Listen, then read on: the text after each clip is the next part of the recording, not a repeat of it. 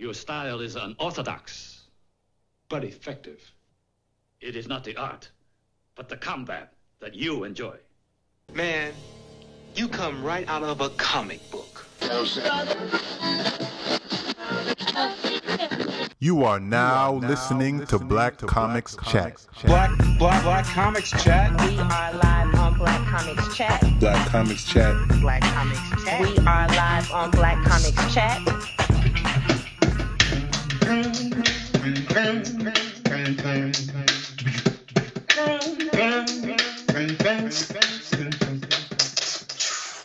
Comics Chat. Black Comics Chat.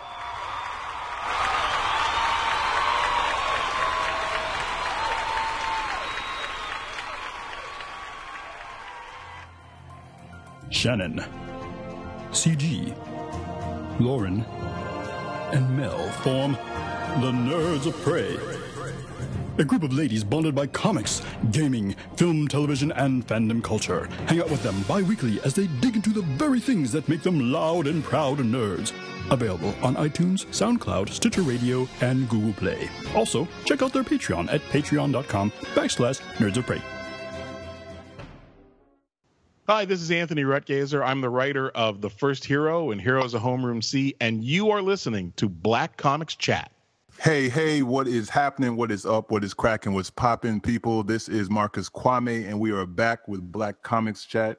Um, you know, we're we're very happy to be here tonight. Um, it's, tonight, it's it's the the what, the dynamic duo, Leo and myself. Um, definitely shout out to. to Grace and Thelonious. You know, they're out there doing great things in the world, and you know they'll be missed, but it's it's all good because we've got uh, a comic creating dynamic duo of their own with us tonight.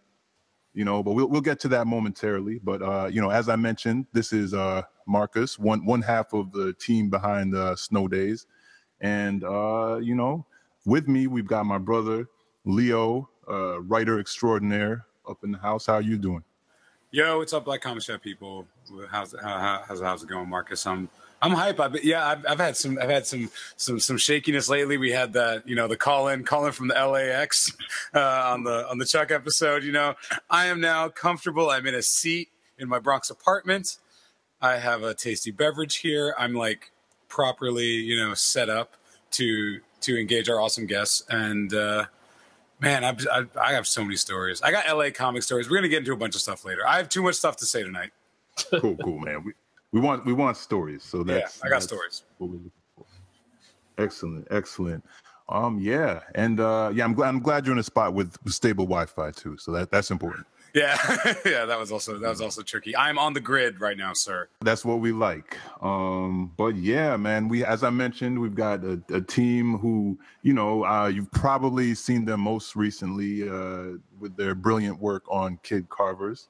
But um, we've got uh, I don't even know who I'm going to go to first. I've, I just looked at, at your name, Jason. So we've got uh, you know, artist extraordinaire. Um, Jason Reeves, man, he's he's done a lot of work, and we're gonna get all into it tonight on his various projects and his history as a comic creator. But you know, welcome to the show, Jason. Oh, thanks for having me. I like that, artist extraordinaire. That's what I'm talking about. Yeah, that, looks, that sounds like it should go on a cape or something. I know. Yeah, yeah. Think, think about it for your future cosplay. That's what I'm saying. Yeah, yeah. yeah. Thanks, thanks for having me, man. I'm, I'm glad to be live with y'all tonight. Yeah, no, definitely. Welcome to the show. And uh, yeah, also with Jason, we have, um, you know, a frequent collaborator of his and, you know, a man that's um, got a lot of, of writing under his belt. Um, and we're going to I definitely want to get into it. You know, we, we got a, a writer and artist of, of uh, Snow Days here, and we're going to talk writing and art, you know, a lot tonight. So we've got the writer behind Kid Carvers and a lot of other projects here. Um, Alvern Ball, welcome to the show. Well, thank you. Thank you. I'm very honored to be here. So yeah, um, you know, first up, as always, uh, listeners of Black Comics Chat know we like to get into origin stories. So um, I'll start with you, Alvern. Um, can you tell us about, you know, a little bit about yourself, where you're from, and the moment you first got into comics as a reader, and when you wanted to know you, when you knew that you wanted to be a creator of comics? Sure, I'm from um, Chicago, Illinois, from the west side of Chicago, from a neighborhood called um, K-Town. Um, How do we not have Thelonious on this episode? We got we got Chi-Town people. This is this is a travesty. I know, no, he, he's missed he's missed some other Chi-Town episodes too. What is going on? Like, come on, man. All right, I'm sorry. I'm sorry to interrupt. No, it's fine. Yeah, so I'm from the Chi. Um, I came across comic books. Uh, I guess they've always been in my life in some way because you know cartoons or whatever. Grew up watching cartoons or whatever. But my first comic book, I came across comics when I was about sixteen. And the way that happened was um, I walked into a Toys R Us and I picked up a Spawn action figure. And when I saw the action figure, I was uh, at that time I was thinking, these are the toys I always wanted to make, the toys I've always wanted. And somebody finally started making, you know, these grotesque figures. And I flipped it over and it, and it, it said, um, you know, this character appears in whatever issue of this comic book. And I thought, wait, there's a comic book about this toy? You know, when they start doing that. So um, I went to this, I guess, this prestigious high school up north, and a couple blocks away was a um, was a comic shop. So one day um, after school, um, I decided, you know what, I'm going to go to this comic shop. And the thing is, there where I lived at on the west side, there were no comic shops. So um, so I decided to go to this comic shop, and um, it was called um, Windy City Comics, and it was owned by these two brothers, and they were really cool. They introduced me to a lot of a lot of different comics, but um, I basically fell in with Spawn and, and the Image thing, and then um, right around that time, I guess, Battle Chasers and all that stuff started happening. So, okay. um, all right, that was Joe. That was Joe Madd's uh, yeah, thing on the yeah, original name. Right, that was right. like a, that was a big deal. Also, right. also to interrupt briefly, like yeah. shout out to Todd McFarlane toys because those toys, those toys were sick. Those were like nothing I played with when I was a little kid. Right. Yeah. Right. yeah, yeah, yeah, yeah those came out. It was like, yo. Yeah, so I started reading um, comics secretly because um, I didn't think any of my friends would um, would would understand Yo, reading comic. comics, right? Because right, yep, yep. you know, because I came from a very rough neighborhood, so I'm like, where I'm from, people don't read comics, so I would buy comics and seek, sneak them into my grandma's basement and read them secretly, and then I would come back out like after an hour or two, my friends would be like, where'd you go? And I'm like, you know, I just went walking around the city or something. Couldn't tell them that, you know, I was going to a comic shop. But um, it, uh, what I ended up starting to play around my junior, senior year of high school, um, after reading so many comics, I decided um, I think I could write them. And so what I started doing, um, I started trying to find books in, on how to write comics. But at that time, there were no books out on how to write comics. You know, the the internet was still... I guess in its infancy stage, if you want to call it that, you know, mid nineties, um, late nineties. But so um, I decided, you know what, I'm going to take an art class. So I took a comic book art class that was given by this institute called the Marwin Institute, where basically all you have to do is sign up and you can go to this class every week for free. And so I was in a room full of artists. And I mean, some of these guys were, they were all doing manga at the time, but they were, but some of these guys were phenomenal. And me, I couldn't even draw a stick figure. But the reason I decided to take the class was because I really wanted to understand what artists saw on the page because mm. I was a, I, I, I was a writer, or at least that's what I wanted to be. I didn't know that's what I was going to be. And so um, I just started writing. I just started writing comics and slowly started picking up styles and started um, finding other scripts. And then, you know, late two thousands or whatever, people started coming out with books on how to write comics. And there was um, the comics um, script writing. No, script writers on comic book script writing. It had like all the big major guys like Garth Ennis, Todd McFarlane, you know, all the big all the big guns at the time who mm-hmm. talked about their writing processes. And one of the things that I took away from that book was Garth Ennis says that he writes that um, when he write when he's writing comics, he draws the panels in the um, in the um, in the bleeds of his notebook. And that's exactly what I started doing. So that's kind of how I started writing comics. Cool, cool. Um, do you have a favorite all-time? Who's your favorite all-time writer? Right now, um, it's still Garth Ennis. Preacher Garth always Ennis. gets me. All right, all right. Cool, cool. Nice choice. Um, what about you, Jason? Story, man, that's a long story. Um, it, it can be as long as you want, man. Yeah, it frequently is. If, no, no, no, no, no. That's welcome. It is that. That is. Yeah. That, I don't think that's supposed to be a short story. Exactly. Some people, yeah. some people, it occasionally is, but I don't think it's supposed to. We, we've okay, had a few okay, people okay. cry. We've had a few people cry. In the beginning, there was Jason. No, um, uh, I'm from New Orleans, Louisiana, and. Uh, I started drawing when I was like a real little kid, when I was like three years old. And uh, I, my mom used to like talk on the phone and do doodles and grapes and stuff on little sheets of paper. And I would just follow behind her and uh, sit at the table. And, you know, the longer I spent, the more fun I had. So I was, you know, an artist, I guess. You know, she would, she would always give me paper, and she would buy me books and toys after work every day after school. And uh, I loved cartoons like my whole life, and superheroes especially. Like whenever there was a superhero cartoon, I'm in front of the television, like Saturday morning, whatever. So uh, when I was ten, I discovered comics. Like a couple of uh, we we just we a couple of friends of mine started uh, going to the local comic shop, like, and this was like our first foray into like going places by ourselves. So we used to like we we you know in the neighborhood. Uh, it was kind of sectioned off from. I lived in a place called New Orleans East, where it was about maybe fifteen minutes from the city. So it was like suburban area. And uh, we had this big street, Reed Road, and on Reed was this comic shop, but it was like a little ways from my house, you know? So, you know, a bunch of eight and ten and nine year old kids, you know, as a group, we would walk each other down there and like, you know, go into uh, the, our local comic shop called the Bookworm. And uh, it was ran by this Miss Pauline, and she just kind of loved us all. And she would sell back issues of things, four for a dollar. And that was back when comics were still like seventy-five cents or whatever. But then you could go in her shop and get like old comics for like a dollar, like four of them. So we used to just troll her back issue section. Mm-hmm. And uh, and then I, I would, when I started sort of making my own money or getting my little allowance, I would go in there and I bought my first comics from her. And uh, it was like Robin number one and like Amazing Spider-Man. It was an Eric Larson issue. Uh, like he was powerless or whatever in it.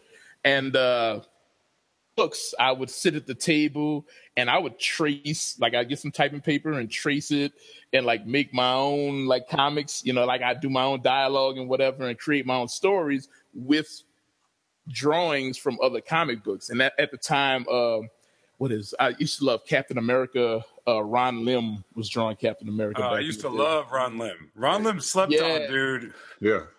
Yeah. So back in the day, I used to like steal Ron Lim drawings, and I created like these whole worlds with Marvel and D C characters kind of in in the same universe, in the same comics. You know, like if if I didn't like, you know, say it was like Black Cat on a page and I wanted it to be Catwoman, I would just draw Catwoman, you know, like yeah. in, in the same pose. But and uh, so that's how that's kind of like how my love for comics started and my love for wanting to do it. Like when I was ten, I was like, this is the job that I want. Like I was like, you know, this is a job, so I want to do this job. Fast yeah. forward, uh, in high school, I went to the New Orleans Center for Creative Arts, and uh, I I was like the worst artist in the class. Uh, and, and you had to audition. You had to audition to get in, and the teachers, like there was a triumvirate, three teachers, and they were like this big tribunal. You know, I was a little kid, and I'm like, oh man, these people are artists. They gonna they're gonna tell me, you know, that I'm in, that I'm one of them. And they were like, you're the margin of people that we let in. You're at the margin. You just wait, they actively communicated yeah. that to you? Yeah, they they killed me, man. Like, they, wow, like, man. I hate, as a teacher, as a teacher, I hate to hear. Are you specifically like mad about that? Like, I, in a way, I feel that's sort of refreshing because, like, they're also not bullshitting you. Right. All right, but there's not, there's not. But you know what though, I. I find I've found many ways, not to sidetrack, but I've definitely found ways to, uh, you know, be supportive, communicate but also, that, yeah. but also push people. Yeah, you can yeah. push people without like killing their creative spirit. Right. Well, anyway, and, and, anyway, and I feel you about keeping it real, but at the same time, it's like, you know, this this is a a fourteen year old kid. You don't want to, you know, you don't want to kill him too hard. And there are, I agree with Marcus. There's a way to give constructive criticism and not rip somebody's dreams apart, you know what I'm saying? yeah, yeah. yeah. But uh, so anyway, I feel like I got my revenge in the end. But um, that was the margin. Indeed. I was, I came home, I was distraught. I didn't want to draw at the table that day, and my mom was like, "What's wrong?" And I told her what happened. And my mom actually came to Noka, and she uh, talked with the teachers, and they let me in. And your, then, your, mom, your mom got you in? Yeah, man, my mom went. That's that's one of the best things she ever did for me. She went. She's like, "Y'all gotta let him in." Yeah, I didn't hear the conversation. I was outside messing around or whatever. But I don't know what she told him. But uh, yeah, so they she they got me in. Ended up graduating uh, from there and from McDonough thirty-five. It was like a N O C A. You do half day for high school, half day N O C A, and I graduated from both.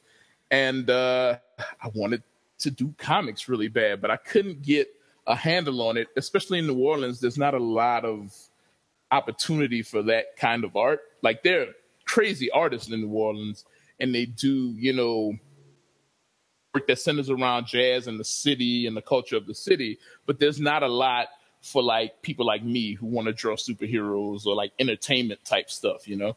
So, uh, so fast forward to uh, two thousand five, Hurricane Katrina happens, and I, you know, we all got expelled from the city.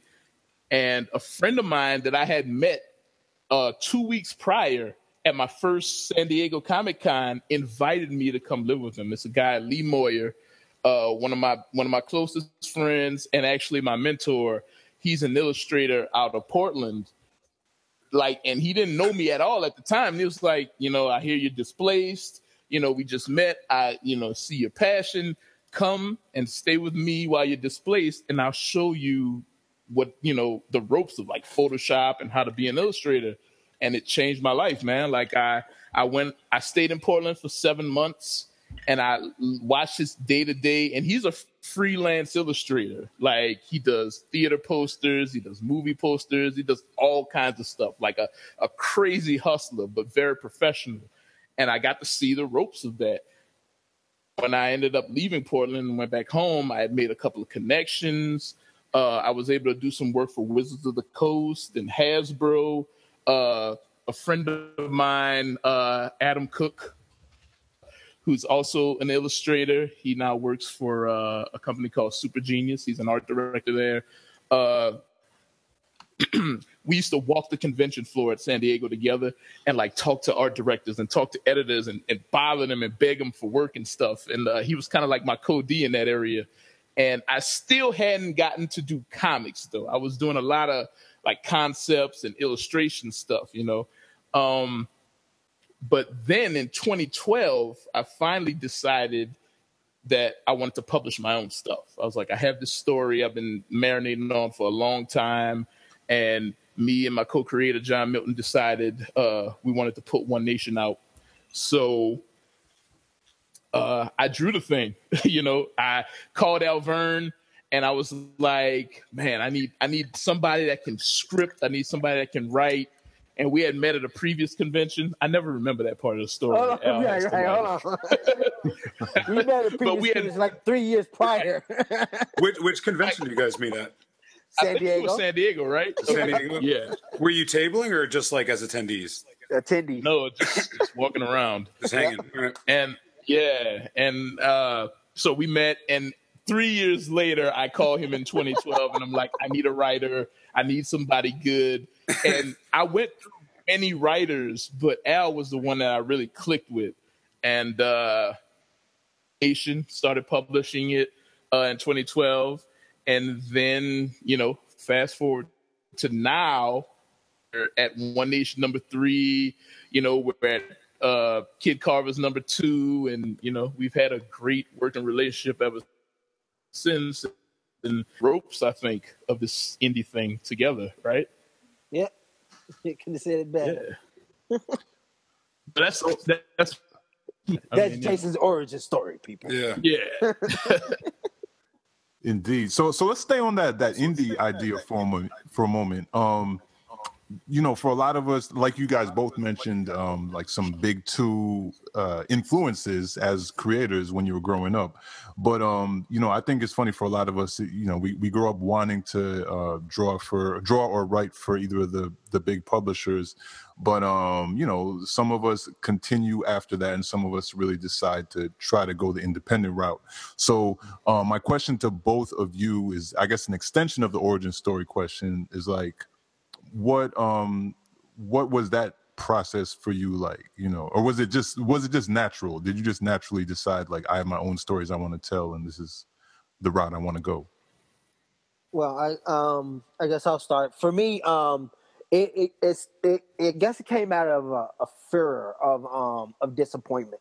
Um, once I started writing comics, I was like, okay, I want to submit. You know, I want I want to submit. And every time I would look up um a place to submit, it was always like um we no longer take submissions. And at that time, you know, you want to work for Marvel and D C, and um I wanted to do Sam and Twitch.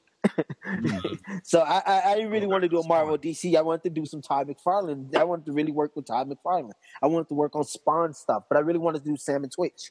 And um, every time I would look to submit something, either no matter where it was, it was always, we're not accepting submissions. So I was working at a coffee shop, and so one day I called up a whole bunch of friends, and it was like, meet me at my job. And they all met me. It was like four or five of us. And we sat around the table, and I, and I said, I want to start a publishing company. And they were like, what? I was like, I want to publish comic books. I was like, I have ideas, I have stories, and there's no place accepting them. So I want to write them, and I'm going to find artists to, to help me draw them, but I want to publish them. And um, my friend Mike Wiley, he's a um, he's a comedian. He was the first person who was like, okay, let's do it. And, and, and from then on, it was just like, okay, we're just going to start making comics. And that's how it was for me. Hmm. Um, very similar. I mean, just like rejection and, and, and no positive doors necessarily being open in comics. Like in, in illustration, I had got like, you know, and really good contacts, you know, and, and, and work and stuff. And then when I, when I was, but every time I tried to do comics, it was like a door being closed, you know, um, or, or you would have, or, you would have to take like work for indie publishers for like no money. So uh, you just kind of get tired of that. You get tired of uh, trying to push forward and knowing that you have ideas and knowing that you have talent. And it, you know, I was like, I'm going to do it anyway, you know, and you always hear the bigger publishers say, or the mainstream publishers say, well, prove to us that you can do it. So I kind of was on that bandwagon back in twenty twelve. I was like, okay, I'm going to prove that I can create these things, you know, and create them well. Um, and that's kind of what spurred me into, you know, the indie realm and to start making my own stuff. That's cool. Um, yeah, it, it made me think, uh, you know, you were talking earlier about just your very early memories of, you know, seeing your mom drawing and how, you know, drawing was just something that was was was there for you. Right. So do you feel like um, just ha having grown up with, with some, you know, creative influence in your life also helped to maybe build your your calluses? Because, because you know, referring back to that earlier story, you had some, you know, maybe rejection younger, but you you kept moving through. So what, what do you think it was that kind of kept you um, moving forward where other people kind of stopped? Um. Yeah, there's. I, I built, you know, New Orleans. I don't know if it's as rough as Chicago or whatever, but New Orleans is a little rough too, you know. So uh, there's there's just life callus that you're building up right, along right. the way that you can apply to whatever it is you do, you know. I just so happen to do art, but I got friends that do everything, hustlers, you know, uh, uh, whatever. Mm. So there's a certain amount of callus that I just just life has given me. But also art-wise, I mean, you know, like I said, I'm fourteen years old, and they're telling me, oh, your artwork sucks. You can't go to no. I had to build up a callus for that. You know, I went home that day. I cried a little bit. But after that, I, I just start building it up, you know. But what um, – and then there's there was also a stigma uh, when we were little in, like, high school and junior high school. People were always like, you that dude that draw, you know, you read those comic books. That's crazy. You know, like Alvern was saying earlier, but we, I was a rapper. We, sorry. Oh uh, yeah. Yeah. Okay. Okay. Wait, wait, hold on. What, what, what was your rap name? Huh? Oh, what was oh, your rap name? Oh God. I, can't, I don't even remember it now. I was a, I was a big Bone Thugs and Harmony fan. So I'm sure you had something to do with that. Yo, I'm, learning, I'm learning so much about you tonight. we, we will, we will put a pin in that. We'll, we'll, we'll be back. But um yeah, so me and, and my friends who did do comics, but even when we were little, we were like, people, you know, at first it was like, oh man, these dudes are not gonna accept us, these people are not gonna accept us, but we were like, fuck it, we read comics. Hmm. that's that's what we do. That's what we love. We trade, and you know, and we go to the comic shop. So that's who we're gonna be. And we kind of decided that that was our identity in, in high school, uh, in junior high school and high school and whatever. So that was a catalyst that built. So uh, when people would say it in a negative, we would kind of be like, yeah, so what? You know what I'm saying? Um, but later in the career, when I went off and was living in Portland, you know, uh, living with Lee, Lee is very hard on art. Like, this dude can talk to you about art for two weeks straight without taking a breath or a drink of water. So, so he's like hard on you. Like, uh, I had the, the, there was a thing when I first got up there, one of our friends was like, you have the desire, but you don't have necessarily the, the chops yet. And that was a thing that I had to build a callus up. People would look at, at just by comparison. I mean, not even knowing me, they would see his art next to mine and they would be like, oh, well, he's not as good, you know, that kind of thing. And I had to g- either get good, I had to build up a callus and get good, you know? So uh, I've been building calluses up art-wise my entire career. Right now, I'm kind of like, you know, I, it's like I got dragon scale, you know what I'm saying? I, it's uh, it's not people judging me now, or if they have like critiques, none of that stuff phases me anymore because of that whole road. Hmm. Yeah, and I mean, and you've also, I mean, like, you've got you you've got quite a bit of proof to show anybody who would.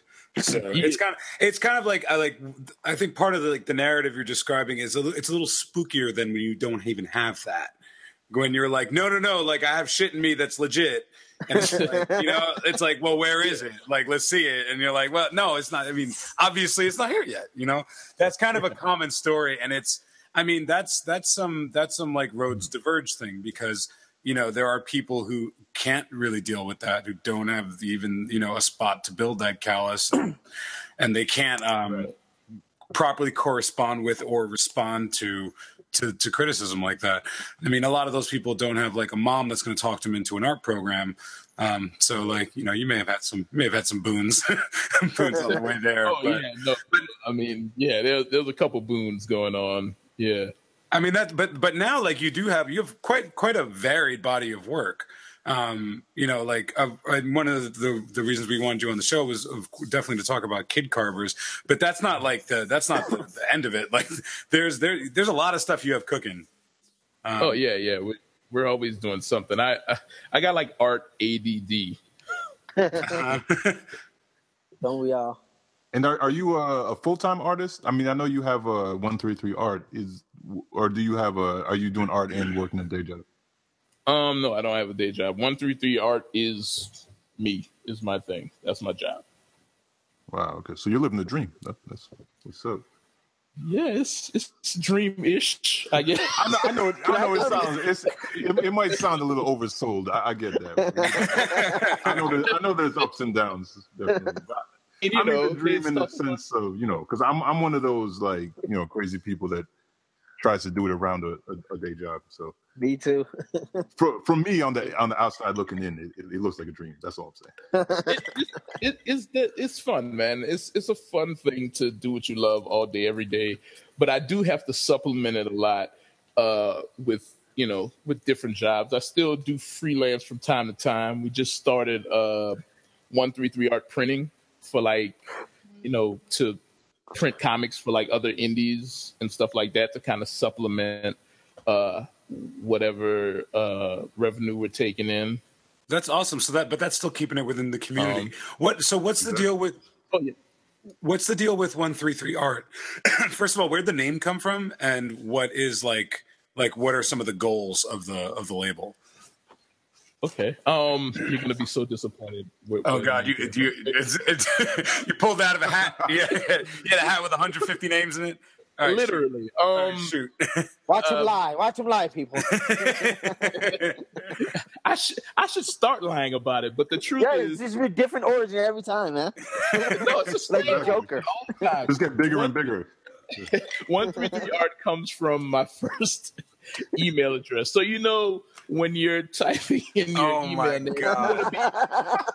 You want to be, be like Big J, you know what I'm saying, or whatever, and they're like, uh, Big J is taken. What about Big J one three three? And I was like, oh.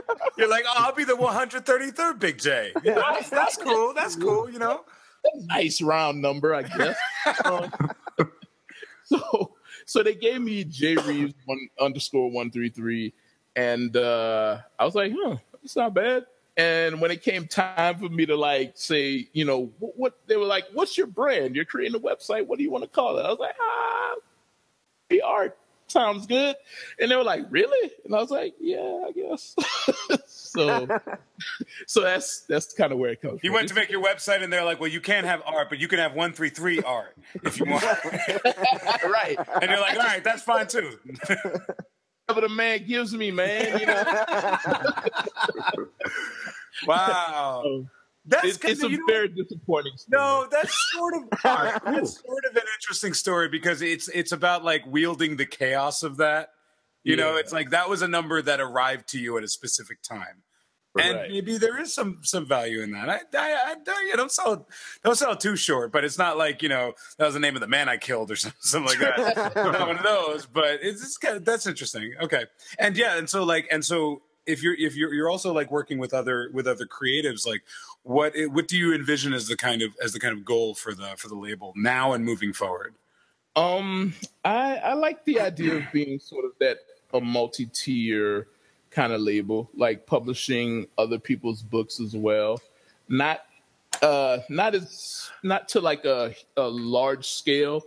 Like I see uh Bill Campbell at Bill Campbell at Rosarium, and he's publishing like fifty books. Oh yeah, or something like that, something crazy. Like, well, it's not crazy if you want to yeah, make, yeah. if you want to make some money, but I don't necessarily want to publish that many books at a time. I feel like my A D D wouldn't allow me to focus like that.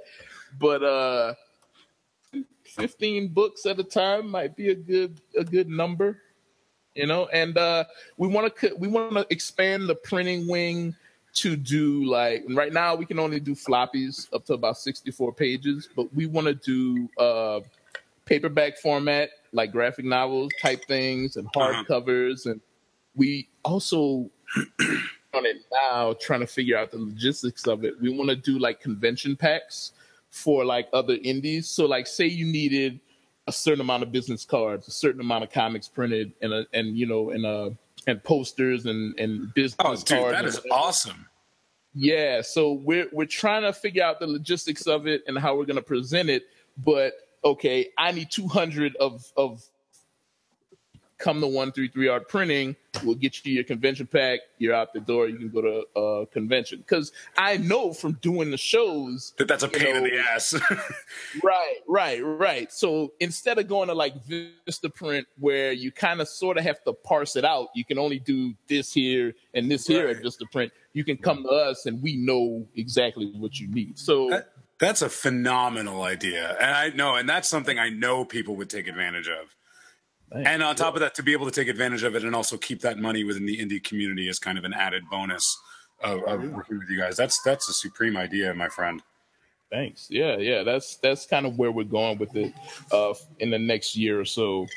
Um, yeah, and we want to, you know, I like to, I, I don't like to, art is all about sort of cutting out the middleman and doing everything ourselves. So, you know, that's kind of, I guess that's our marching orders. You know, that's our motto to sort of answer your question is to be hands-on, be in there. That's cool. And I'm sure that, um, you know, that whole process and, and being that involved with it only adds to your, um, your creation as well, at least your, your knowledge and, the, and what you can bring to it as far as the, uh, the printing side of things. Oh yeah, yeah. Um, we we only, I my wife and I. My wife is kind of like my not so silent partner in this whole thing. And when we decided to do comics in twenty twelve, uh, she was like, "So how much does it cost to print comics?" And I was like, "Kind of expensive." She was like, "Okay, well, how much does it cost to ship those comics?" I was like, "That is also expensive." She's like, she's like. Mm, let's see if we could do it a different way. So thank God for Kimmy, my wife, because she has made it possible for us to print thousands of comics and not have to, you know, spend, you know, cut off our arms and legs. At cutting, cutting, keeping costs low, keeping our overhead low is what's keeping us in business. So she's a brilliant woman. That's really cool. And it's it's cool to see, uh, you know, comic creating couples, you know. I, I feel like there's more and more of those, um, which which is cool just in that it disproves the whole, you know, lie that comics is only a, a guy's thing. And also, just, right. it's, it's nice to see, uh, you know, see see teams like that. I'm, yeah. I'm in yeah. A, you were you were one of those couple. couples. Yeah, yeah, I was exactly. just gonna say, Marcus, you, you were part of that game. It's it's cool. Yeah, man. no, it, it's, it's no, family. I, I think. I think I think that that that is a thing that's being broken. I, do, I don't know if you guys remember this because I don't think this was like a huge book, but like Top Shelf put out a book like a decade ago, if not more. And the whole point of the book was the wives of comic artists and writers.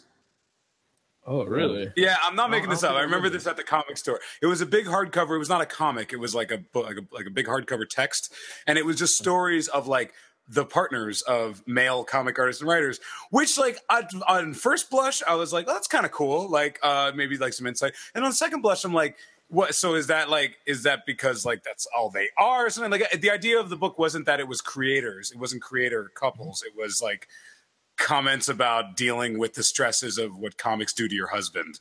And I was like, that's kind of, uh, I don't think that book could come out so happily today because I think that, yeah, uh, yeah, yeah. might have another angle on that. Um, but you know, two thousand seven was a different time. Right. Yeah. A long time. I mean, two thousand fifteen is a very different time. Oh my God. two thousand sixteen is like an era past, my friend. Right, right. Holy shit. We, we won't even get into all that, but yeah. Yeah, yeah, yeah, yeah. I'm all right. Yeah, I'm Th- sorry. Things sorry. done changed. Things done changed. You know? So, but, yeah, yeah, I mean, I, I see a lot of duos in comics, uh, you know, uh, boyfriend, girlfriend, husband, wife, you know, significant other, significant other. Uh, in you know, kind of pushing the material and doing their things. I think maybe it's a product of the idea that I Ps can, you know, make more money. You know, if you if you get them to more people and you own it, you know, ownership. Yeah. Um, and you know, uh, I think your significant other seeing that in you. I know, especially for us. She saw that I had a passion. She saw that I had talent. And she was like, I'm going to help you any way that I can. And her profession is not comics. And she doesn't have a business degree or whatever. Uh, she's actually a, a nurse practitioner. So she's a medical person. But knowing that knowing that I need sort of that her organizational skill and, you know, just her brilliance is is all that she needs to kind of come to conventions and sell comics. Like, and she, she wasn't good at it at first. She had to sort of learn. Now she's selling more comics than I am, but like I, I'm a crap salesman, but she's actually pretty good now. Um, yeah, I think, I, I think she just saw that and she was like, oh, this is cool. Yeah, let's do this. You know, I mean, I guess it's like any other wife of any other kind of entrepreneur, maybe. Makes sense, yeah. But I think you do have a point about like the the fact that you know?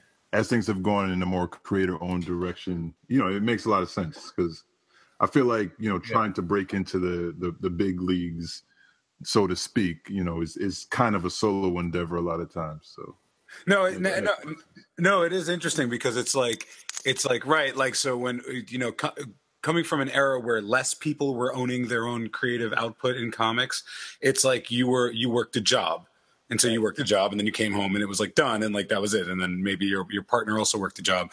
But if you're actually owning it, like it's a thing that you both can nurture together, um, you know, it, whether they create comics or not. Like it's like, well, this isn't just me working for the man. I'm not just punching the clock at Marvel. Like I'm making, you know, I'm making I'm making the books that I'm making. So yeah, yeah, yeah. It's also kind of like. You when you break that first million, you know you're gonna give it to me. Right. Well, that's I mean that's that's a given though. I mean, it's like, only fair. So right. I was like, that need not. I was be like, mentioned. I was like, I don't care about the money. I just want to draw comics and stuff. You know what I'm saying? Like I was like, you oh, can have it. Yeah, yeah.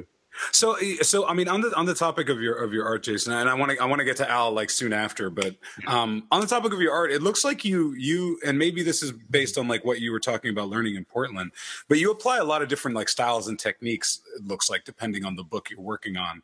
So, how does that like work out? Like, I I would say of the of the sampling that we've seen, I like would almost say that each book seems to have its own kind of design ethos, its own like visual kind of style. So how do you determine that? And do you like, do you, when you start a new book, do you really seek out and say, I'm going to do it this new way that I haven't done before or something? Not all the time. Um, I just, maybe One Nation sort of has that kind of realistic, I guess, tone to it. Mm-hmm. uh, and more of a superhero comic book tone, just simply because that's kind of what it is. It's a superhero comic. And that is actually kind of like my true style. That's the style I'm more comfortable working in. Okay. Um, when it comes to something like Kid Carvers, I just try to keep it lighter. Um, and and when I draw light, it kind of comes out in that way. And I, I like to look at a lot of influences. I'm, I'm a very uh, reference-heavy artist. So if I'm looking at, you know, some stuff from like Sean Galloway or, you know, looking at some cartoons or, you know, Calvin and Hobbes stuff, you know, then that Kid Carvers is kind of what comes out. You know, like when I'm doing Carvers, I'm, I'm, you know, even my stuff changes. You know, I'm listening to lighter music.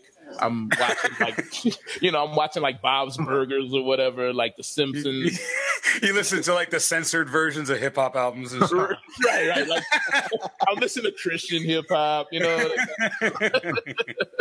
um, but yeah, like just just a lighter tone. But when I'm in One Nation mode, you know, I'm listening to you know Beanie Siegel.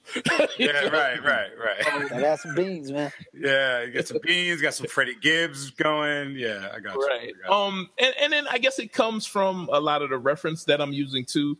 One Nation, I'm always thinking about like the great stuff that I've read from like Warren Ellis and Grant Morrison and stuff, you know, and Garth Ennis, you know. Uh, I'm always thinking about those sort of hardcore writers that I like. Mm-hmm. Um, whereas Carvers, again, I'm thinking about Bill Watterson, you know, like I'm trying to trying to convey a sort of fun light tone.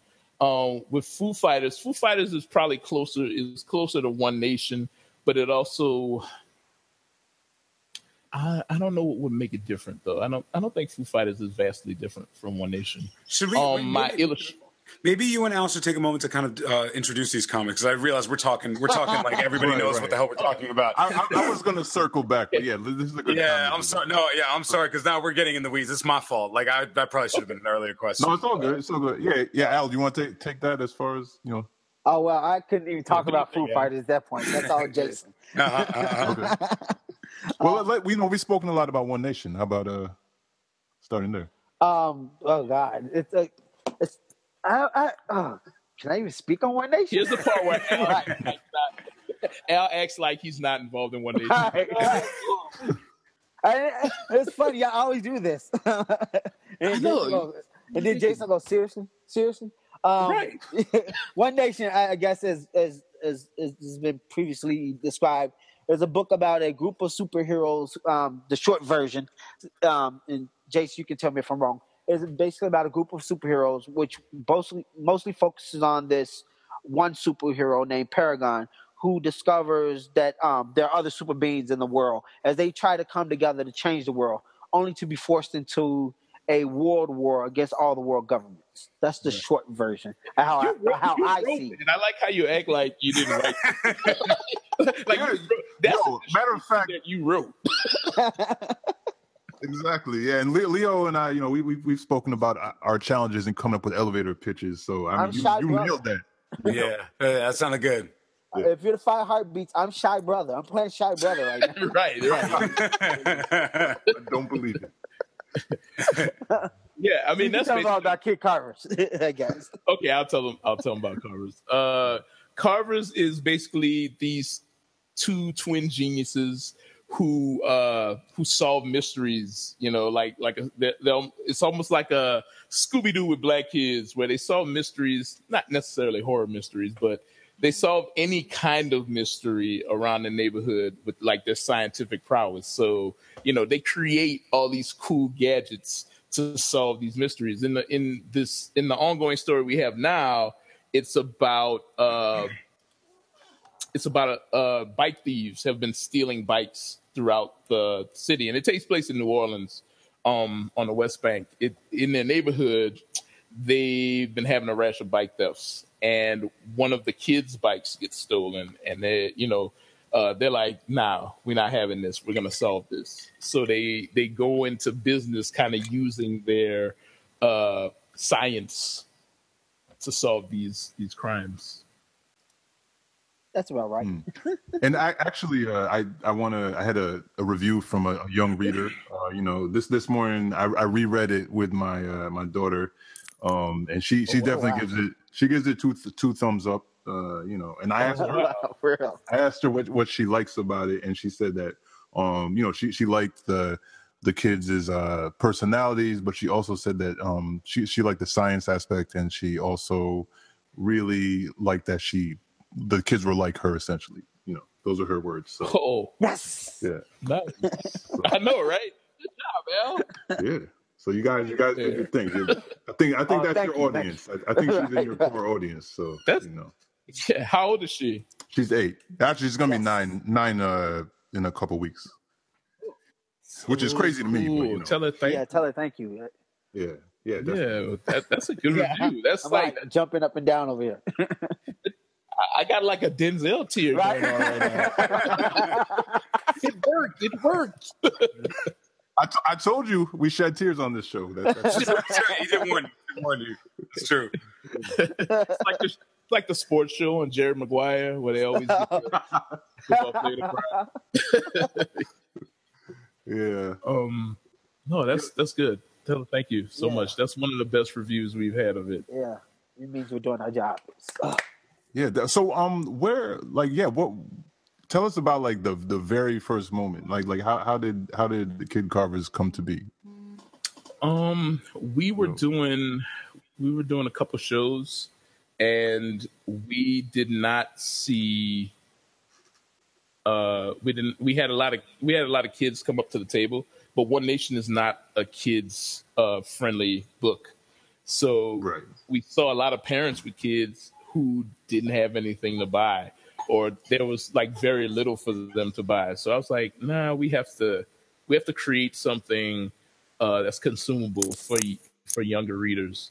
And uh, Al, I think, had similar experiences when yeah. he would do like shows or go out into the world.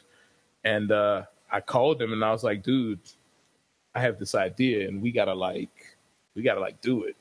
You know, we got to have something for these young kids.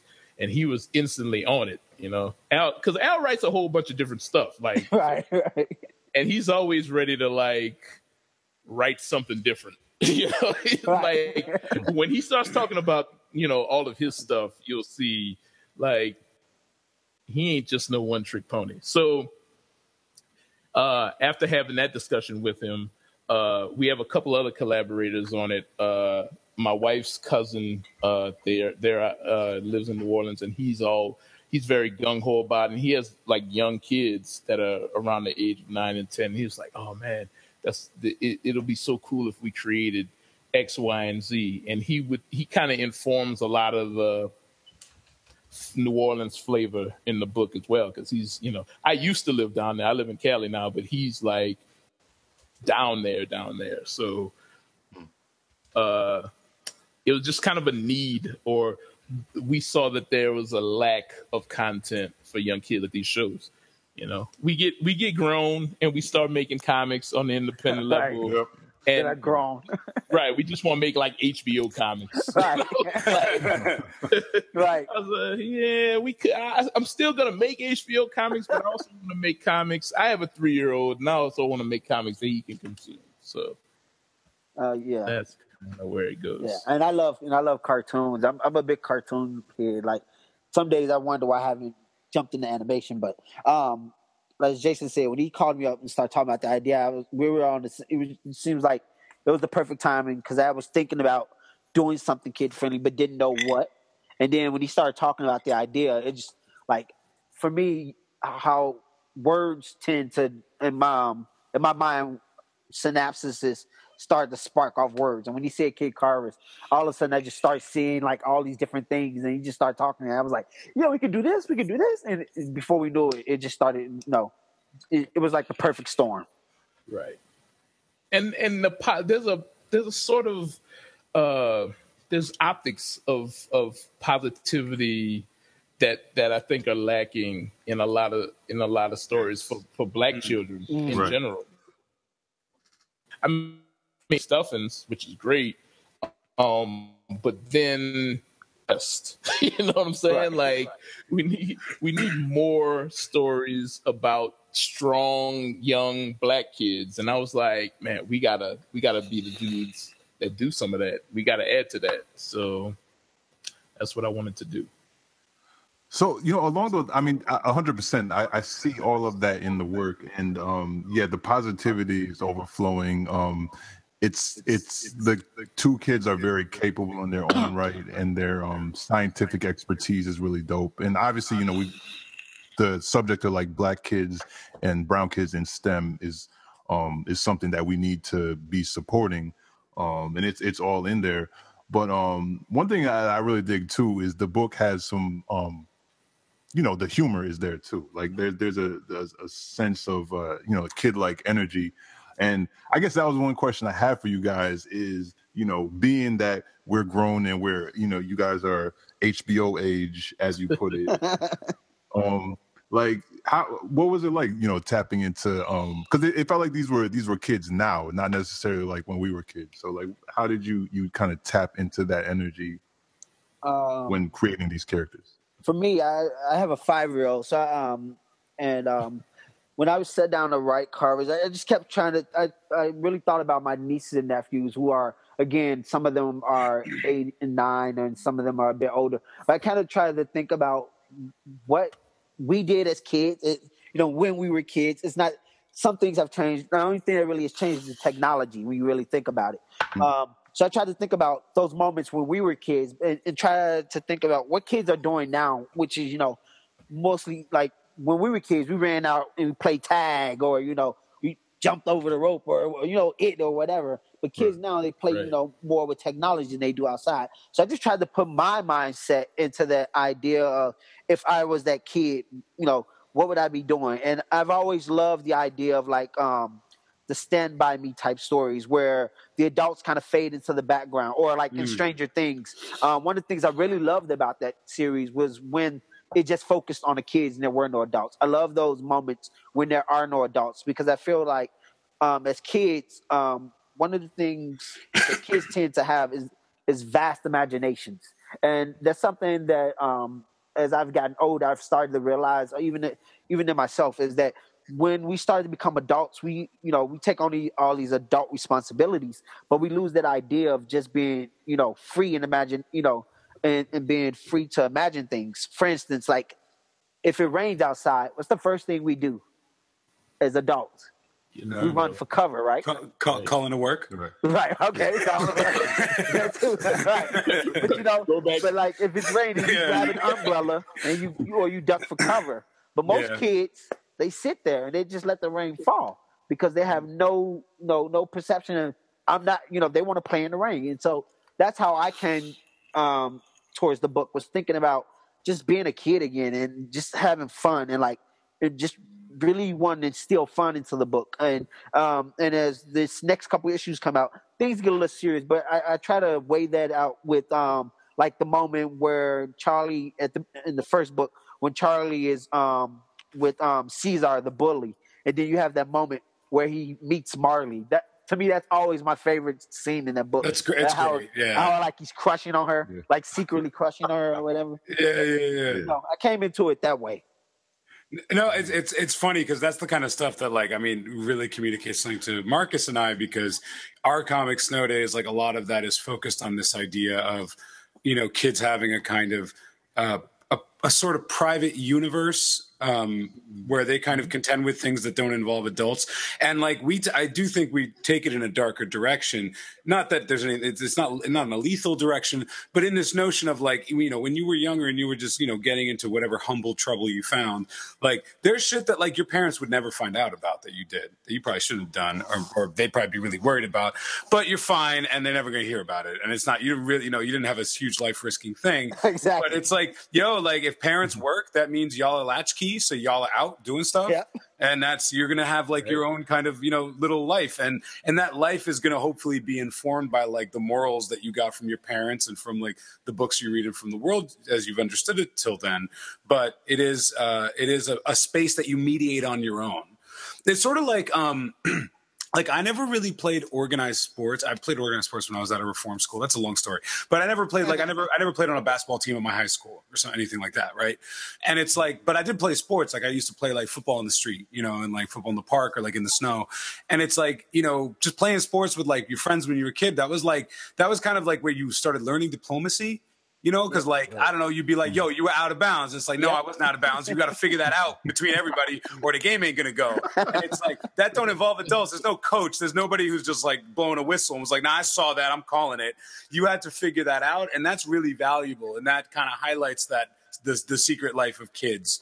Um, yeah. So it's like when I was reading that, when I was reading that stuff in your story, like that was, I was going right back to the stuff that Marcus and I do with Snow Days. I was like, this is like, this is, if anything, it's occupying that.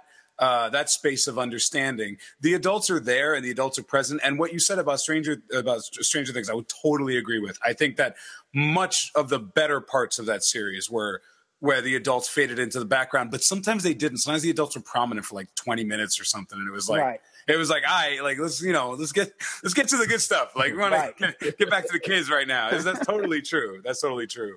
Um, and Kid Carvers ends on something on a slightly darker note with the kind of crime thing that seems to be the crux of the of this arc. It, has that yeah, kind it of gets even crazy. Yeah, yeah. Um, but you know, yeah, oh. no, I totally agree with that. Am I? I don't want to step on your toes. no, no, it's, it's all good. All, all I was gonna say was uh, was that uh, you know, on the note of you know ending on a darker note, there was something really interesting that you did there.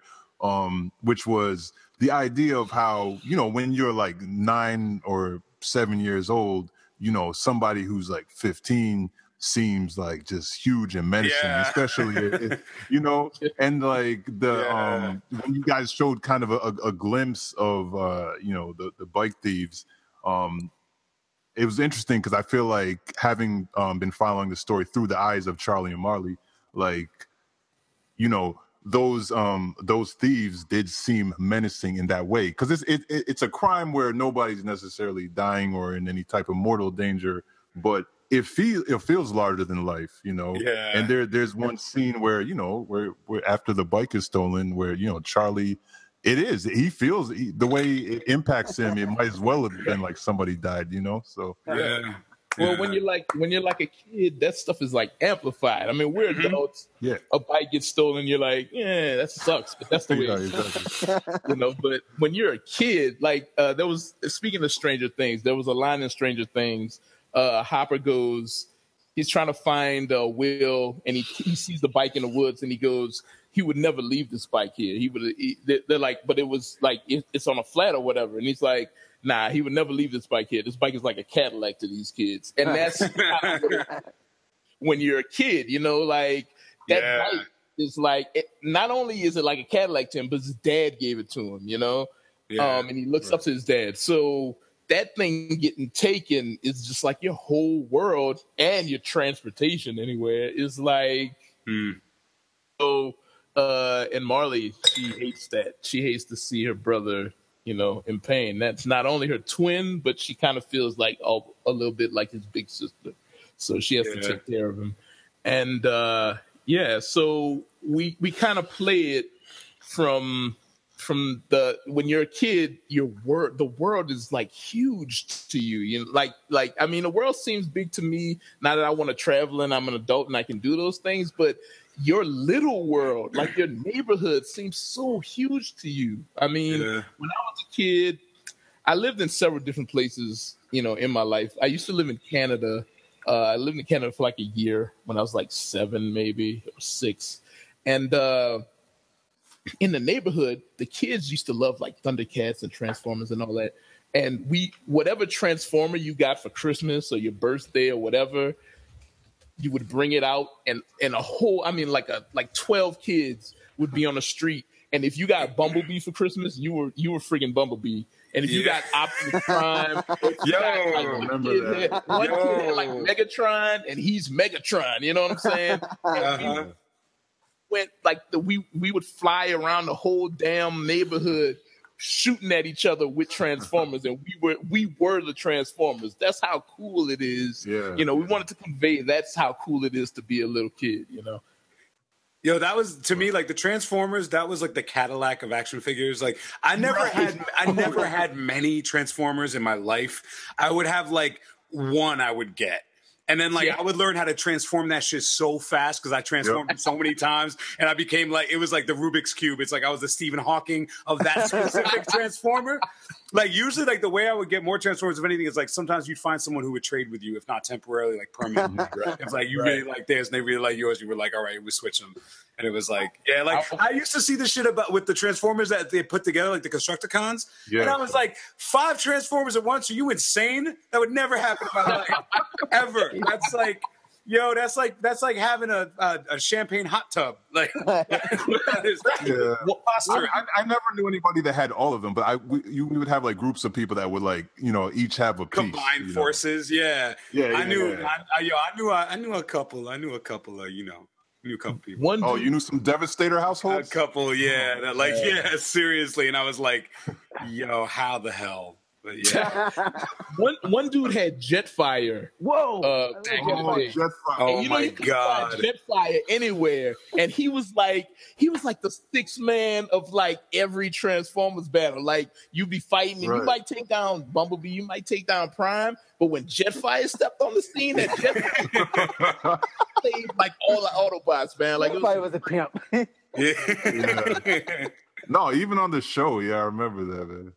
Wow. Yeah, man. It, it, but that, I mean, that's how fun it was. Like, and we. Wait, what are y'all? What are y'all's favorite Transformers, real quick? Since apparently we all have a connection to this thing.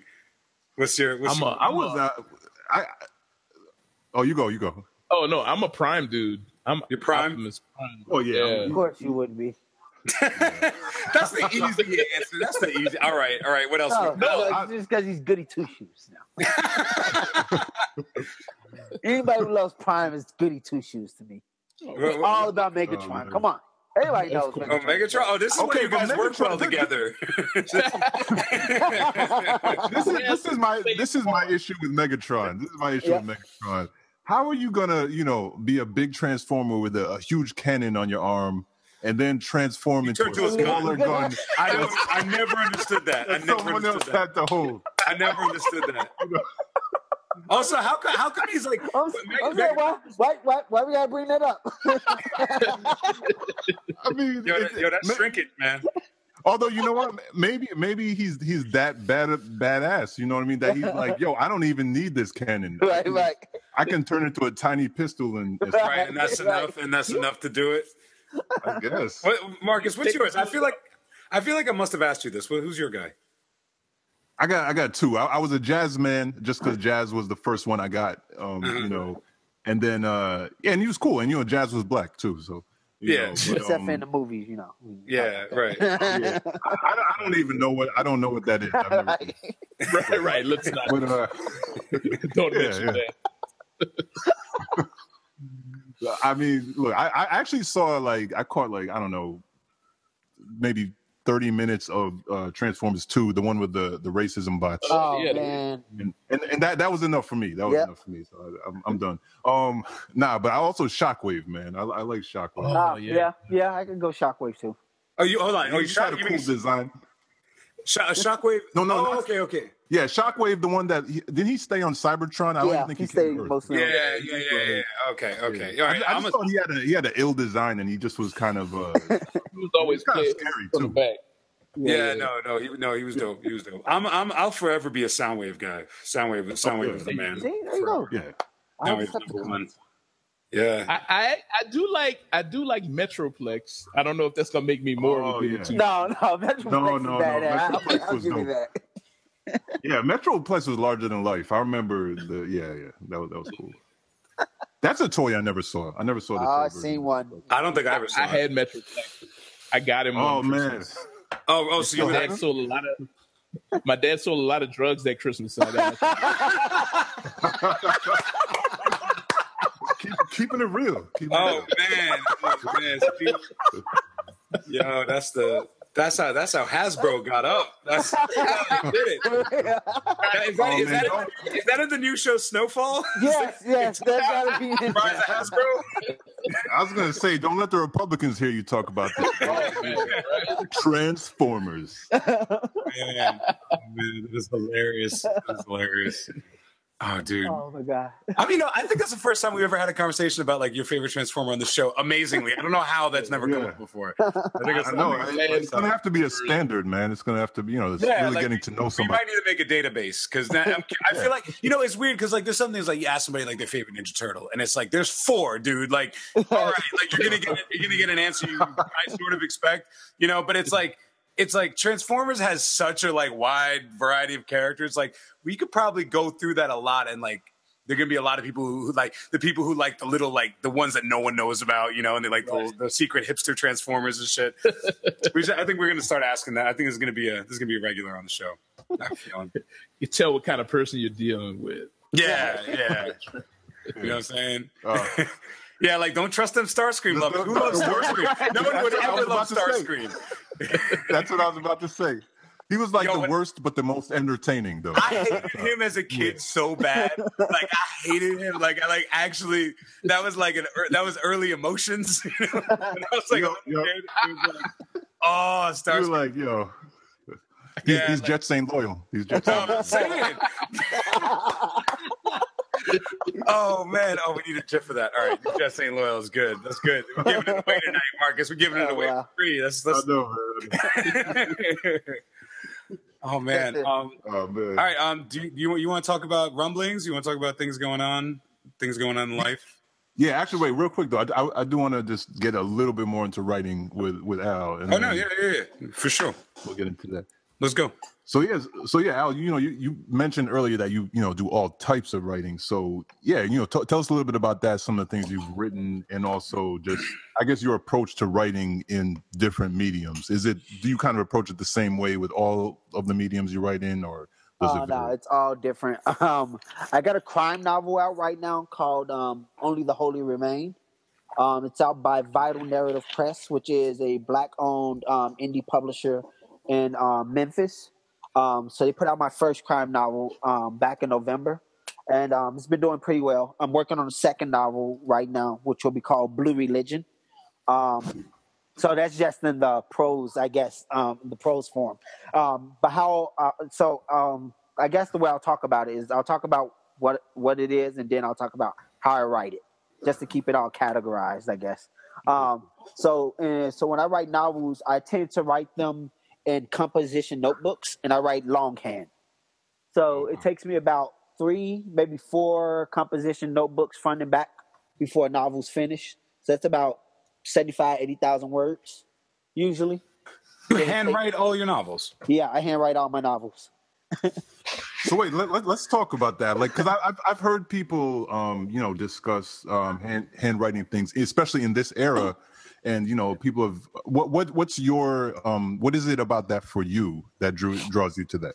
Um, what I love about handwriting, um, just about anything, um, is that I feel more connected to the work than if I'm typing it, or you know, or if I'm you know, whether it be at a computer or a laptop or you know, a tablet. But for me, writing, um, it's it's more I'm more connected to the story. I'm more into the story. Like I get lost in the story um, when I'm handwriting. And usually those are usually my first drafts, um, but I don't call them first drafts.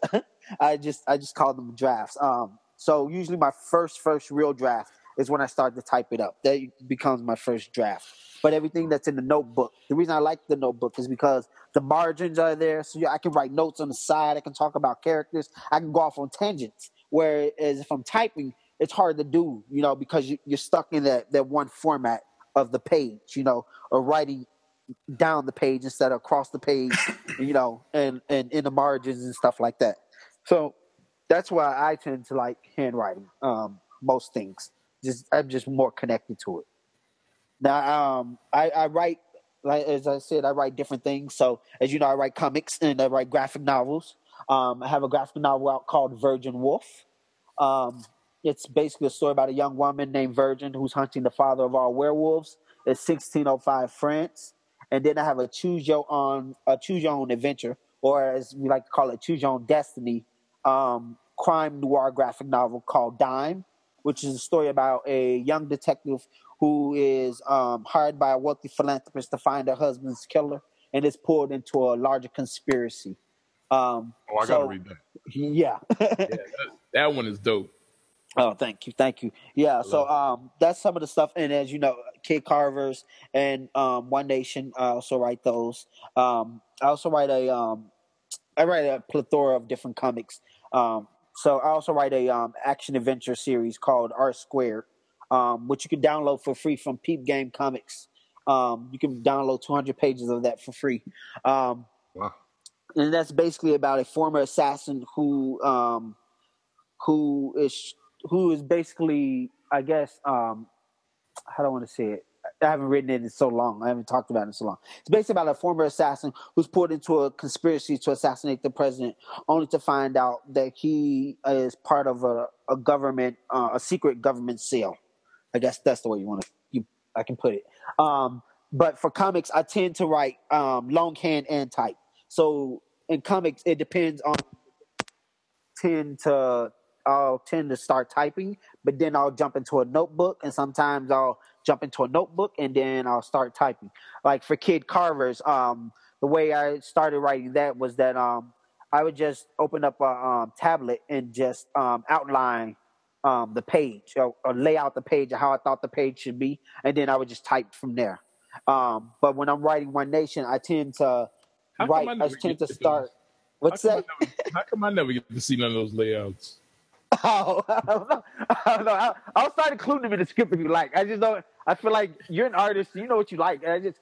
I mean, yeah, I know what I'm doing. You know, I might not use them, but I still want to. Okay, I'll, I'll start doing that. But yeah, that's ten. That's usually how I tend to write for Carvers. But for One Nation, I write. Um, I'll start in a notebook. Um, I'll start writing in a notebook, and then slowly somehow jump into comics. Um, I also write television and film also. Um, my latest um, television pilot was a um, was a finalist for the Stage thirty-two um, um, teleplay competition. It was called Soul Survivor, and it was basically about a guy who um, who gets a reprieve from God, and um, God tells him that um, he gives him this bag, and he tells him anything that appears within the bag he has to use in order to save someone's soul. So, um, so that was that. And then, um, me and my writing partner, Aaron Lewis, we wrote a, um, future screenplay called Rhineland Bastards, um, about the untold true story about a group of Afro-German entertainers who banded together and became a freedom fighting force that fought against Hitler as he was coming into power. And that became a second round, um, script in the Austin Film Festival. So I tend to write a lot of mm. different things. But for teleplays and um, future screenplays, I tend to type those. I don't have to go in notebooks, but I tend to write the outline, the Bibles in notebooks. So I'm uh, I'm an eccentric, kind of weird writer, I guess, in that way. So I guess that, that tells you a little bit about what I'm working on and what I have done. Um, anything else you want to know? I ain't mean to go on for so long. No, no. That, that, that last thing is what's the what's the last thing you were talking about about the Afro-German freedom fighters? Yeah. What is the deal with that? I've I've never heard of that personally. Yeah, it's called Rhineland Bastards, and it's a true story about a group of, like I said, Afro-German entertainers who banded together and basically opposed Hitler as he was coming into power. Um, one of the wow. stories you can look up is a guy called Laurie Giles. He um he was a tap dancer, entertainer in vaudeville. And um, as Hitler started rising up through the ranks um, as a as a politician, Laurie Giles was one of the first people to say to the world and to not and to Germany, we can't let Hitler come into power. And so, as the Nazi Party started to gain power, Laurie Giles created uh, an opposing political party to oppose um, Hitler um, as the Führer. As we all know, Hitler won, and the Nazi party dominated Germany. But one of the first things Hitler did was, when he came into power, he sent six S S uh, um, S S officers to Laurie Gao's home. They pulled him out of his bed, and on the night that Hitler became the Führer, or, you know, became the president, whatever you want, of Germany, um, the chancellor of Germany, he had Laurie Gao's killed. They they pulled him out of his bed in front of his wife and daughter and shot him in the head six times. And that's how, and the reason Hitler did this is because um, he was afraid of Laurie Giles, because Laurie Giles was trying to tell the world what Hitler was, was going to become or what he was up to. There was no, um, at the time, before Mein Kampf came out, there was, no, there were, there were, um, there were tremblings, uh, I guess you could say, of what Hitler had in mind. And so this story, um, the screenplay that me and my writing partner wrote, Rhineland Bastards, tells the story about a group of Afro-German entertainers who work in this um this um this vaudeville show called Africaville, as they travel the Rhineland, and slowly um they're being oppressed by Hitler as he starts to um crack down on on um on Afro-Germans. And by that, um he basically started cutting out jazz music, which was really big at the time. And, mm-hmm. uh, you know, and um, started um, forcing the entertainers to basically what we would see here in America, where they would have to go in through the back door and stuff like that. Start taking away some of these, um, some of their rights, as uh, they, these inalienable rights. Well, one of the last things that Hitler did is called the Rhineland sterilization. And what he did was that he gathered up every basically black German that there was in uh, that he could find. And he sterilized them all. And most, and mainly most of these were kids. Um, so what he did was that, um, how it started was that in World War One, a lot of um, a lot of um, black Africans came over here and fought um, during war. Came over into France and fought during World War One. Well, after World War One, they stayed in Germany and married um, German women, most of them being white women, and and so. This um, region became known as the Rhineland, and it's where a lot of um, African soldiers and black people settled. And so what Hitler did was that he gathered up all of the kids of these former soldiers and sterilized them, because that was his way of eradicating um, the black gene right, the bloodline in Germany. Yeah. And so we wrote the story about that, and and um, and now it might be a graphic novel, um, but. Um, I'm still working on it, um, and, and it still might be a film, but it's something that um, I felt like nobody has ever heard of it. You know, when I first yeah. heard it, I was like, wait, there are black people in Germany? I, I, I, had, I had one of the first places I remember reading about that was, um, I don't know if y'all remember, but D C had a series um, back in the day called Solo. Yeah. Which is like they would have like an artist writer, like just create their own shit, like a, like a book, usually like yeah. an oversized comic of it. Um, yeah. And Darwin Cook's uh, one included a story about a, like a black jazz musician in Germany that I want to say was like, it was not about what you're talking about, but it was kind of like, uh, a, you know, an introduction to like that idea and about like the stresses they experience. And the kind of, it was weird because they were like literally like Nazi soldiers who like like jazz.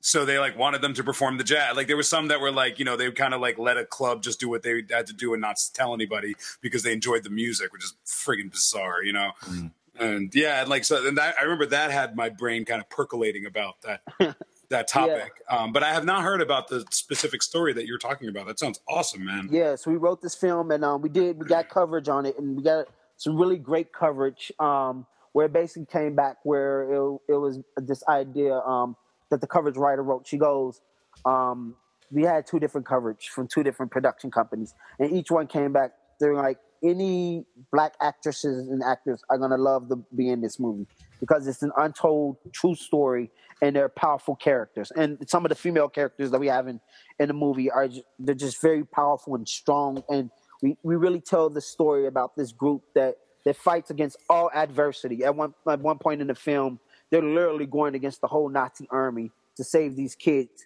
from the sterilization that Hitler is going is um, working towards. Mm. You know, and there's this whole story about the commission number three. There's so much history about this, and, you know, and we we, we tell it in a film. You know, two hour and five minute film, you know, or one hundred twenty-five pages. Wow, that's so really... if I ever adapt it, I think I might be up for an Eisner. So who knows? Right on, right on. All right, let me draw it then. There you go. If you're serious, you well, yeah. well we, we've had a couple people, like we said, we've, we've had some readers, we put out some contests, and um, what was really cool about it is that one of the, the coverage readers um, reached, out, reached out to us personally, and she said as she was reading it, she was crying. So I was like, okay, I know I did my job, you know. That's, that's a good sign. That's a good yeah. sign. So, you know, we'll, we'll see where it goes. But, um, I'm, I work on a lot of different things right now. Um, um, I guess I can talk about it in a way. I, um, I'm developing an animated kids show, um, so it, um, so I can't tell you what it is just yet. But as you can see, I'm always I'm always kind of working on something, and I'm um, I'm writing a manga, which I, I my first manga I wrote with Jason for one thirty-three Art, uh, Black Lotus. Yeah, you better say that. Yeah, I'm developing a manga for this um, Shonen Jump contest that's happening. So I'm, I'm always writing something of some sort. Cool, cool, cool. Yeah. Definitely. And if, if we could real quick, um, I just want to, we, you know, we, we spoke about One Nation and you definitely gave the, the pitch to it. But um, I just want to speak about it a little bit because I, I think it's a really, um, you know, fascinating approach to, to superhero stories. Um, one of the things that happens is I know a lot of people who, a lot of us love, you know, the big publishers, but sometimes we get fatigued because it feels like they're just moving the furniture around. Um, and I think what you guys have done with that story, um, is, is really interesting. You got characters like Paragon. Um, and I actually wanted to ask you, uh, Jason, well, both of you really as creators, but about the, um, the process of coming up with that design, because even that design of a of a black man with a um, you know, wearing the a, a torn flag like around his head, like, you know, it's that's a very there's a lot there. It's a layered uh, you know, image. It's, it's it's loaded. There's a lot lot to it. So yeah, like what just just tell us a little bit about that, because I I, I find that um you know, that character and and his uh his design pretty fascinating. Uh, I mean, you know, the thing. Uh, I feel like some black folk have sort of a love-hate relationship with, you know, uh, traditional American values as they stand. Sometimes they're like hypocritical. Uh, we have a love-hate relationship with the idea of going into the military and fighting for a country that may not love us back when we get back. And, and, and those kind of ideas... Uh, sort of informed me when I was designing that. And I was also like, okay, what yeah, sort of iconic, but also maybe piss a lot of people off. And when I created Paragon, we were like still, we, we were like sort of into Iraq really hard and the war was going on and stuff. And I was like, man, what, What would piss people off if I if I wrapped an American flag around this guy's head, kind of like a uh, uh, uh, um, kind of like a a K F E? I might not be pronouncing it right, but I was like, if he wrapped the flag around his head like that to sort of cover his identity, and you know, but he was still a soldier and he was still saving, uh, you know, soldiers, and I was like. Hmm. It seems like a good idea. And then I, you know, I kind of Googled what that would look like. And then I was like, oh, yeah, that's a dope. Even even apart from the controversy I thought I would stir doing that, it's just a dope design. Like, it's a dope way to tie it, you know, to have, like, sort of a hoodie and a mask on. And you have mm-hmm. the sort of tattered remains of it uh, flailing behind you. I was just like, man, that's that's going to be dope with a tattered sort of uh, uh, military fatigues on. And and and him just saving people, you know, like his arms are out, man. He's strong, he's powerful, and he's black. And I was like, that's just so so many uh, sort of nuanced things, uh, sort of juxtaposed in this one character. I wish I could keep him in that costume forever, but a part of the story, his costume changes, you know. Um, The, uh, in One Nation number two, the government gives him hero esque costume, a more Superman like costume to say, uh, it's like America's superhero. Mm-hmm. And he sort of, at first, he kind of wears it, you know, and he's like, oh, this is cool, you know, because he, he just, he's a character that genuinely wants to get out there and save people and genuinely wants to get out there and help. Um, I think it might be a little ignorant at first, hmm. but uh, so he wears it proudly. And then, you know, I don't want to give away any everything, but, you know, right. there's another costume change down the line, an ultimate sort of costume change. Um, but okay. yeah, that's well, kind of what informed me. Okay, cool.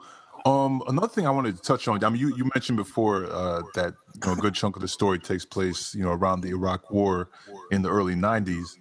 And uh, one of the things that was really cool for me, you know, being a person over thirty, like like all of us, I think, are, um, you know, is that you you pulled in a lot of the pivotal events that were taking place at that time, a lot of the um, things that were part of the the climate of the country um, along race lines, you know, like like the the L A riots or uprisings, and um, you know, and and and just a, a lot of things, uh, even to the point where I, I, one of the things I really loved was, again, I'm not going to give away too much, but you know, your you know some of your your your superpowered characters um, end up interacting during some of the events that you know are most known um, from the L A L A uprisings, you know, and and uh, that that was interesting too. I think that's one of the things that um, comics and sci-fi, you know, have a potential to do is is like take these these real life events and maybe, you know, imagine what what could have taken place um, if some of these otherworldly Um, you know, beings or et cetera were, were involved. But anyway, like to me, like that, that was really fascinating. And, and the, the way that you guys wove, um, you know, race and the, the climate and the, just the, the tumultuous events of the early nineties into the story was really fascinating too. Um, so yeah, I mean, I don't even know if that's a question. I guess this is more of a comment. Well, the re- I always wanted to create like one of these stories, uh, like, you're always sitting here, especially like, I mean, we think about like today and, and what's going on in the news and, you know, politically today. And you kind of sometimes, you know, how you're sitting around and you're like, how the, how the hell am I here? Like, how yep. can I navigate this, this particular climate and, and, you know, and, and still feel safe and still have safe family and go to work when these maniacs are out there, mm. you know, so to speak. And I'm kind of like, I always even, you know, and that's all, that's kind of almost every few years is going on, you know, I mean, from, you know, two thousand eight to two thousand twelve was kind of fine, but um, of there. And I wanted to create heroes that can affect that, save myself from that anxiety, even though, you know, it's, it's sort of escapism. I, I, you know, in my escapism, I want some comfort. And I always thought, man, I want to create a character that will save us from that. And Paragon and Sundiata and the ten are those characters for me. And that's why they exist in the actual, you know, in the version of our world, you know. So I wanted to put them, I wanted to put him in Iraq, you know, and, and in the Middle East and, and him saving soldiers and stopping a lot of that conflict, you know. I wanted to put them inside of the riots, you know, things that affect me and my people, um, and have them have some sort of effect on that, uh, and, and a cathartic effect, you know. Um, my goal is always, if these people are superheroes, then they're going to save me, and they're going to save people that look like me, you know. That's that's been my goal from the start. That's what One Nation is about. So, um, yeah, they, they're in the riots to change the riots, you know, or, or the uprisings, to change them, to change the way, uh, in, in our world, they lasted a certain amount of time. In this sort of mutated world here, they may not last that long. You know, they, there may not have been, what is it, four billion dollars of damage because Paragon's there holding up buildings or whatever. Change so, gonna come. so so that's kind of like the the one of the driving ideas behind One Nation is people to save us. No, that's really. They're cool, gonna be man. in more hot spots too. Did uh, you have it on the shirt? People to save us.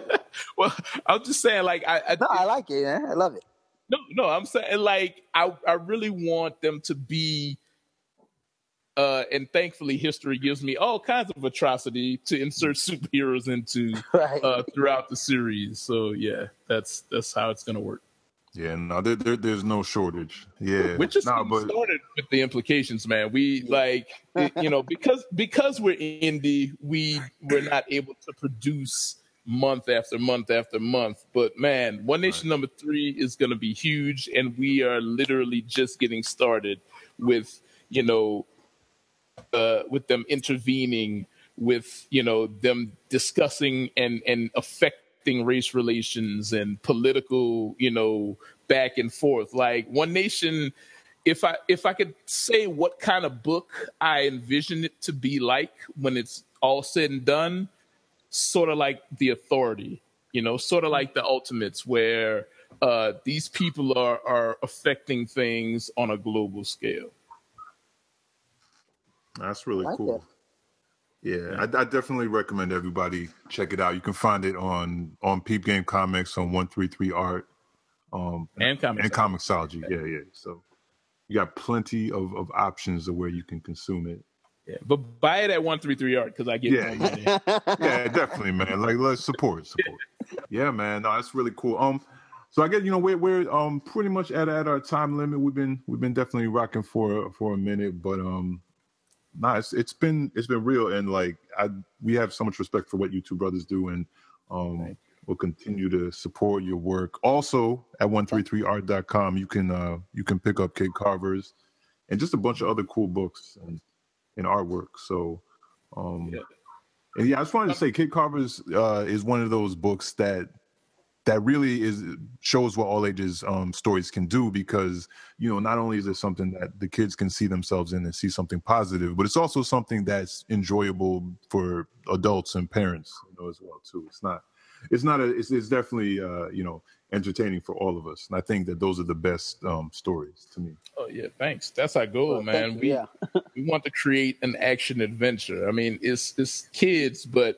Man, like I can go back and watch The Goonies right now. Love The Goonies and enjoy the hell out of it. You know, Stranger Things proves that, um, and that's that's where we want to live. That's the that's the place where Kid Carvers lives. I want to say one thing before we go. Um, I I figure a lot of people already saw this, but um, relevant to like representation in comics, I wanted to. I'm gonna share and tweet out on the hashtag. Uh, you know, homie Andre Dotry's uh, thread. That he posted uh, a while ago about discovering uh, disabled superheroes as a kid. I was honestly reminded of this specific as we were talking about like four comics for a dollar. And Dre was talking about like how he used to go to a spot where they like shove as many comics in the bag and you buy the bag for a dollar. I actually, I know exactly what he's talking about because I used to get that from like Odd Job Trading in Manhattan when I was a little kid. Anyway, uh, he has an incredible thread, and it's like anytime someone has a question uh, about like, well, wh why does representation matter in comics? What the fuck? Blah. Have them read that thread, and then and they will understand. So share that far and wide. Um, it got shared quite a bit, and again, I feel like a lot of our listeners will probably seen it. You know what? If you already seen it, I say read the thread again. And if you haven't seen it, share yeah. it to all the people on your on your steez because it's uh, it's really beautiful. That's all I got to say. I have mad stories, but we ran crazy late, so y'all gonna have to wait two weeks to hear about me having adventures in L A. Sorry, fam. I know. Oh, no, it's all good. Yep. This, this is all valuable. I'm gonna be heading out to L A pretty soon. I said, don't get me started. I loved L A. I loved L A. Like, yeah. Oh, yeah. yeah. I'm going for a project. I can't okay. talk about it yet. Yes, yeah. that, that, that's usually a good sign. Yeah. Hopefully, we'll see. All right. Cool. Cool. Well, I mean, we will, you know, one hundred percent be behind you too, and all the all the cool stuff you're doing, and you know, definitely look forward to having you back on the show because you know you guys aren't slowing down, so I know we'll have plenty of material to to speak about. So before we go, you guys want to, you know, uh, give your shout outs, uh, let people know where they can find you, and just any other last words of wisdom. Jason, sure. You can go um, first. Um, You can find anything Jason Reeves and anything one thirty-three Art at one thirty-three art dot com. Um, we also have, let's see, we have a retailers hub for any retailers out there that want to get a hold of our books. You get a discount. You really do. So hit up uh, one thirty-three art dot com and uh, in the navigation, hit up our retailer hub and contact us, and we'll get some books out to you. Um, we also have one thirty-three Art Printing. Anybody uh, that need that has printing needs for floppy comics, you want to go to a convention, you need fifty comics, we'll give you a good deal. You can actually get price quotes on the site. Uh, again, in the navigation, one thirty-three Art Printing. Um, don't hesitate to drop me an email. Uh, I'm Jason at one thirty-three art dot com. And also, you can buy Kid Carvers at one thirty-three art, but Kid Carvers is also a webcomic at kid carvers dot com. Uh, you can read the whole first issue free if you want to test it out, see if it's cool for your kids, or you just like webcomics. Go to kid carvers dot com and read it. And as soon as we're done, when we're selling Kid Carvers number two, it'll also be going up every week, a new page on that site. Um, so that's me. Um, for me, you can find me at alvern ball dot com. Um, that's my personal website. Um, I have a few scripts up there. You can read spec scripts like Daredevil, Avatar: The Last Airbender, couple other um, comic scripts and stuff. So, and I put those up there um, as resources for other writers, because I know um, for me, that was one of the things, um, trying to find resources, you know, so you can look at formatting and stuff like that. Um, you can find me on Twitter and Facebook as alvern ball dot com. Um, you can find all of my novels on Amazon or Barnes and Noble under my name. Um, Only the Holy Remain, Virgin Wolf, and or Dime. And I should also mention that I'm developing Dime um, right now into an audio drama. So you're the first to ever hear that. No one knows that now, but now the world does. Um, but you can find me at alvern ball dot com or any of your social media. I'm on all of it as Alvern Ball. So that's me. Oh, yeah. We're on all social media as one thirty-three art two. I should probably say that. Facebook, Instagram, Twitter, all one thirty-three art.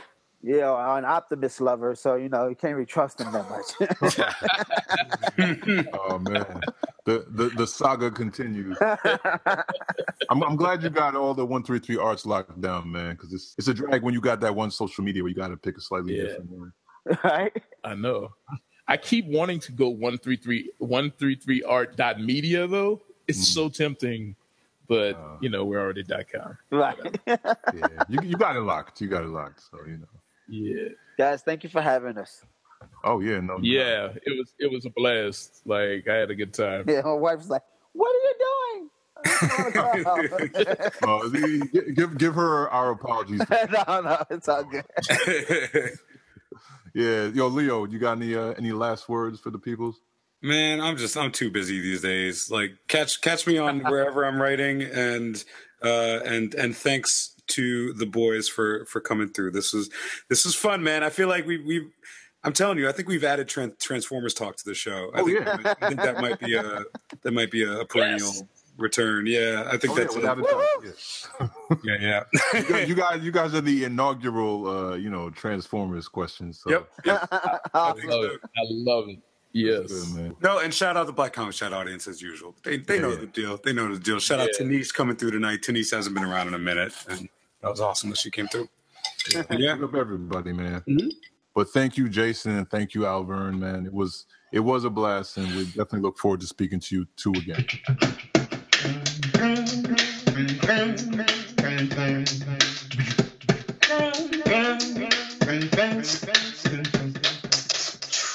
Black Comics Chat.